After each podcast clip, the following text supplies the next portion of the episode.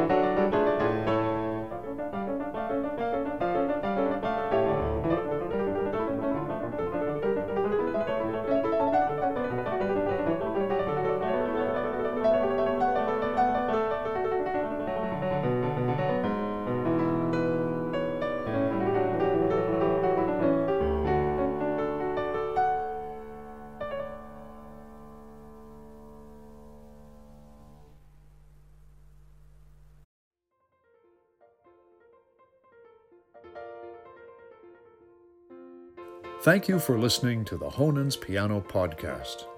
To learn more, visit us online at honens.com. That's H O N E N S dot com.